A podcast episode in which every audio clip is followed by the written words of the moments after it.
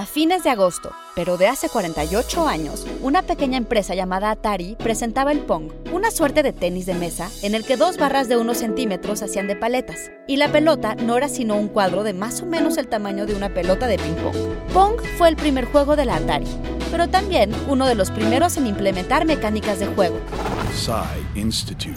Masterpiece Your Life. And uh, he asked me to, to do a very, very simple game, uh, ping pong game on a TV screen, one moving spot, uh, you know, two score digits, and uh, very simple. Atari Inc. había sido fundada en junio de 1972 por Ted Dabney y Nolan Bushnell, quien se decidió a formar la compañía después de producir el juego Computer Space. El segundo empleado de Atari fue Alan Alcorn, con el que Bushnell había trabajado ya en Ampex y quien no era desarrollador de videojuegos, sino un ingeniero con mucha experiencia en ciencias de la computación. Para Bushnell, el juego no necesitaba más que una bola, un par de paletas y el marcador.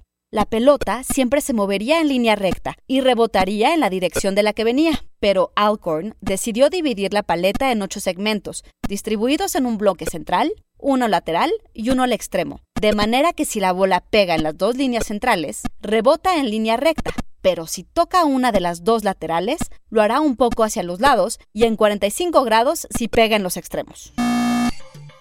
Además, Alcon le agregó aceleración a la pelota, de manera que empezara a rebotar más y más rápido después de unos golpes, y fue quien montó el prototipo en un mueble de madera que alojaba una televisión Hitachi para presentárselo a Bushnell, que quedó encantado.